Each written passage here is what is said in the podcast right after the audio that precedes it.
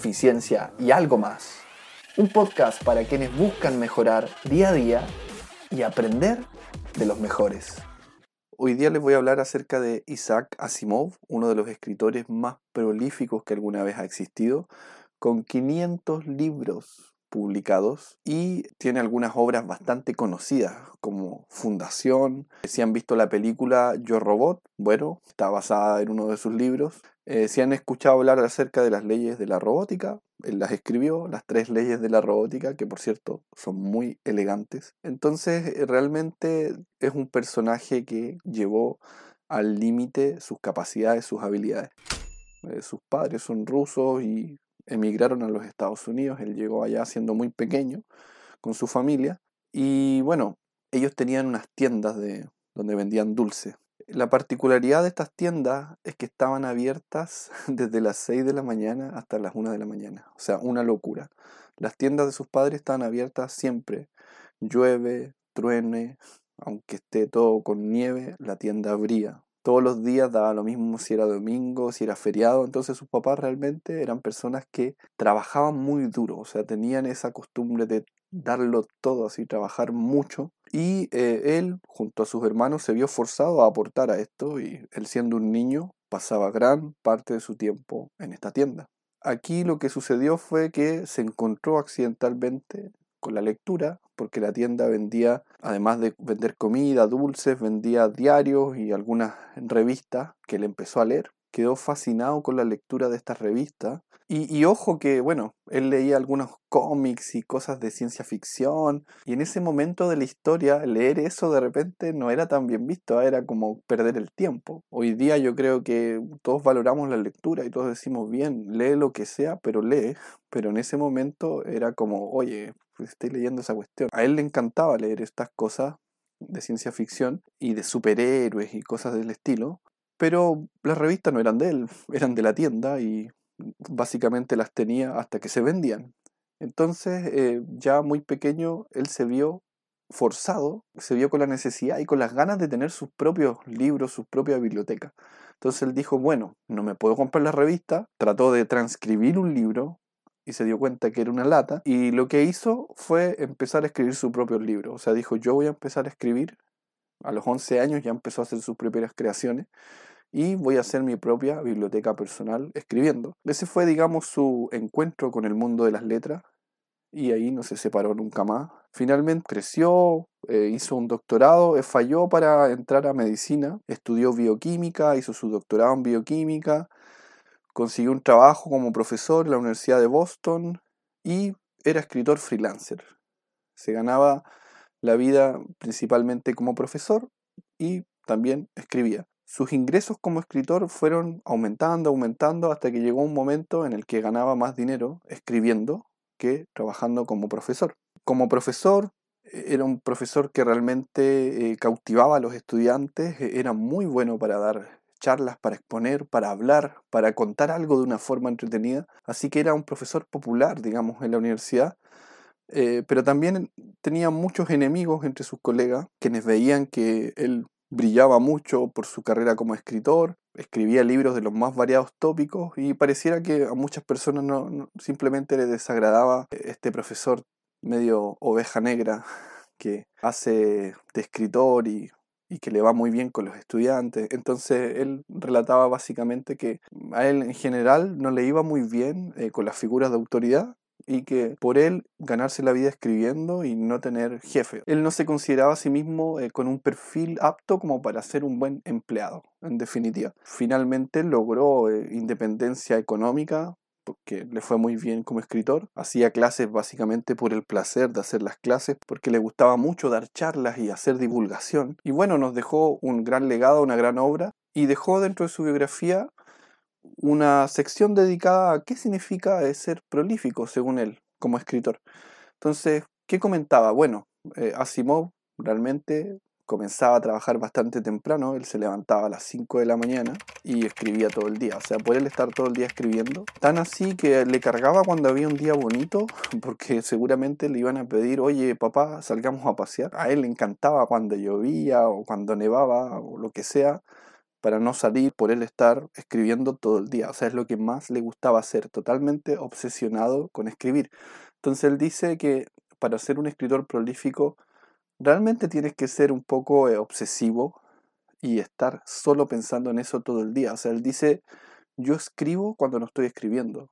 Me gusta tanto escribir, estoy tan obsesionado con escribir, que puedo estar haciendo cualquier otra cosa y de repente me llegan ideas acerca de algunos diálogos o cosas que tengo que expresar y en el fondo siento que mi cerebro siempre está en ese modo. O sea, estoy como siempre pensando en escribir. Eso es súper positivo para ser un escritor prolífico, pero súper negativo también de repente para con la familia o como que siempre él está absorto un poco en sus pensamientos o está pensando en escribir, o sea, todo gira en torno a escribir. Entonces él decía que requería de bastante tolerancia de parte de sus más cercanos porque lo hacía estar siempre ocupado. Y bueno, ya él habitualmente le preguntaban, oye, ¿cómo lo haces tú eh, para escribir? ¿Qué ritual tienes? No, él simplemente decía, bueno, yo me siento, enciendo la máquina de escribir y me pongo a escribir y listo. O sea, eh, él estaba como súper sintonizado con la escritura y podía sentarse y escribir en cualquier minuto, o sea, desde cuando estaba en vacaciones hasta cuando estaba en el hospital. Como dato freak o dato curioso, él se consideraba a sí mismo como investigador, dado que tenía el doctorado y todo eso, se consideraba mediocre. O sea, él decía, yo realmente no estoy hecho para trabajar en un laboratorio, eh, no era muy bueno o muy prolijo tal vez para trabajar con los instrumentos y hacer todo lo que, lo que hay que hacer en ese sentido. Él se consideraba a sí mismo mediocre como investigador y consideraba que las universidades ya no necesitaban más investigadores mediocres, así que él eh, se tenía que dedicar full a la escritura. O sea, eso era lo que él, lo que él quería.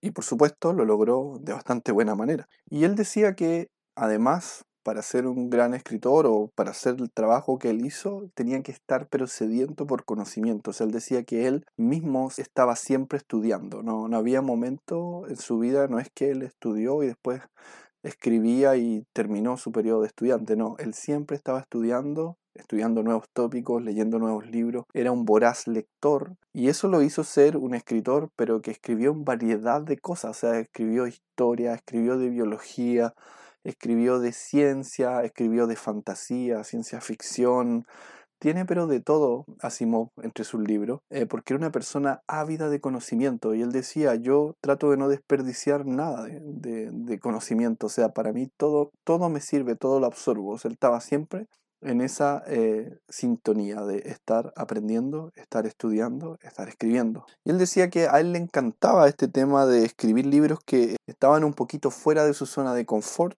escribir acerca de cosas nuevas, y eso de repente le daba impulso para ahora escribir otro libro que estaba aún más alejado de lo que él sabía y tener que estudiar, involucrarse. O sea, a él le encantaba hacer eso. Y la forma que él tenía para armar su historia, porque él tiene libros de ciencia ficción que son bastante grandes, son varios tomos, y, yo diría que son libros eh, sencillos. Eh, o sea, tienen hartos personajes, tienen una trama bien elaborada.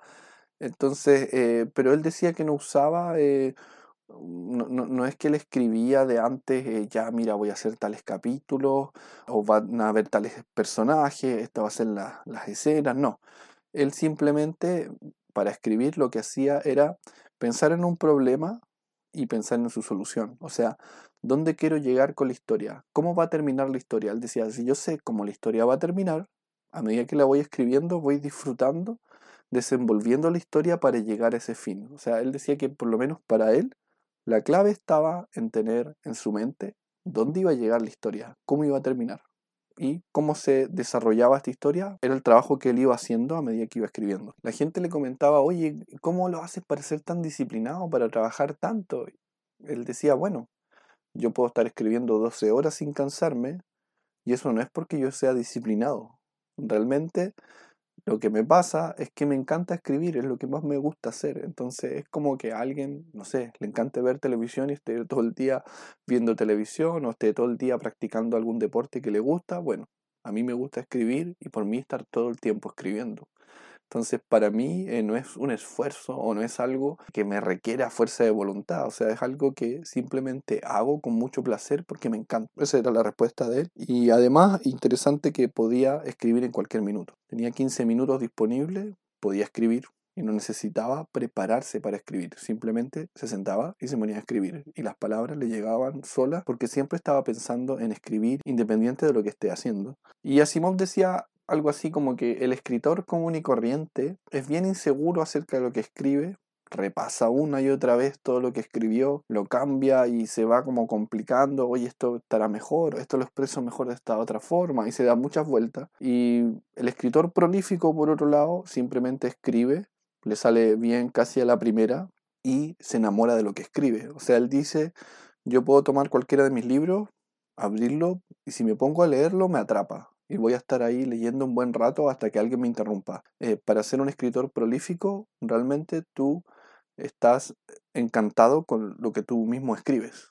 E, eso es lo que él, decía. Y lo otro que decía es que él, por supuesto, que editaba su primer borrador y hacía cambios, pero en general los cambios que hacía no eran más que el 5% de todo lo que escribió. Una cosa interesante de Asimov es que él escribió tanto, se metió tanto con el lenguaje, con las palabras, que tenía una gran facilidad para hablar, para contar historias. Entonces, habitualmente lo invitaban a dar conferencias. Eh, a él le cargaba viajar, le tenía miedo a los aviones, así que viajaba súper poco, trataba de no moverse muy lejos, eh, pero cuando iba a dar sus conferencias la gente le aplaudía. Realmente lograba conectar y cautivar audiencia y es algo que él disfrutaba. Y él comentaba que ni siquiera tenía que prepararse, o sea, él se paraba y empezaba a hablar y listo. O sea, realmente da la impresión de que el haber estado tanto tiempo escribiendo y leyendo y cultivando tanto su lenguaje, su cerebro, sus ideas, eh, le daba esta super capacidad o este superpoder de pararse y darte una conferencia magistral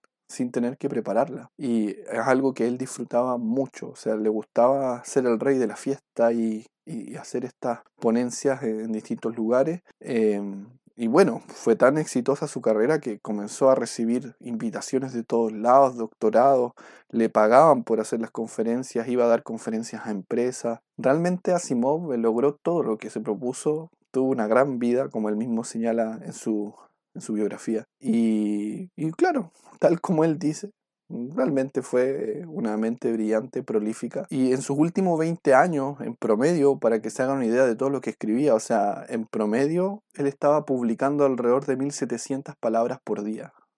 Esa es más o menos su, su métrica. Podía llegar a publicar alrededor de 13 libros por año. O sea, así como uno a veces hay clubs o qué sé yo, la gente lee un libro por mes. Bueno, él te podía escribir un libro por mes. O sea, así de, rápido era para escribir y, además que los tópicos muy diversos de los libros. Y él comentaba eh, en su biografía acerca de otros escritores, gente que él conoció. Y decía que conoció a gente que incluso era más talentosa que él, él consideraba que algunos escritores realmente podían ser mucho mejores que él incluso, pero ¿cuál era su superpoder o qué era lo que a él le daba esta ventaja injusta, entre comillas?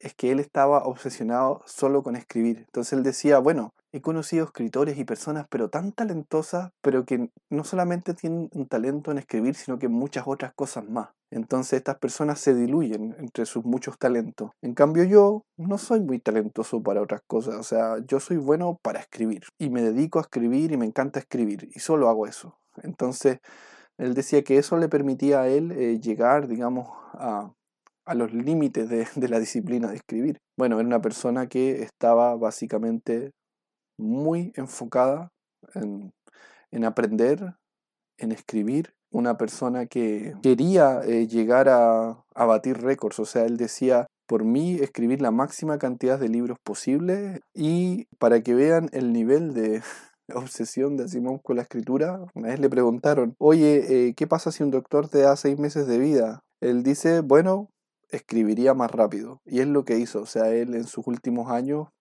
pasó mucho por el hospital, problemas al corazón, siempre escribiendo. Y cuando ya no tenía fuerza para escribir, dictaba. Le dictaba a su esposa para que ella escribiera. Así que la obsesión de Asimov lo llevó a lo más alto y lo llevó a, a ganar un montón de premios y a dejar una grieta en el mundo de la ciencia ficción. Espero que les haya gustado este episodio y nos vemos en el siguiente capítulo de Eficiencia y algo más. Recuerda compartirlo con tus amigos si te ha gustado. Muchas gracias.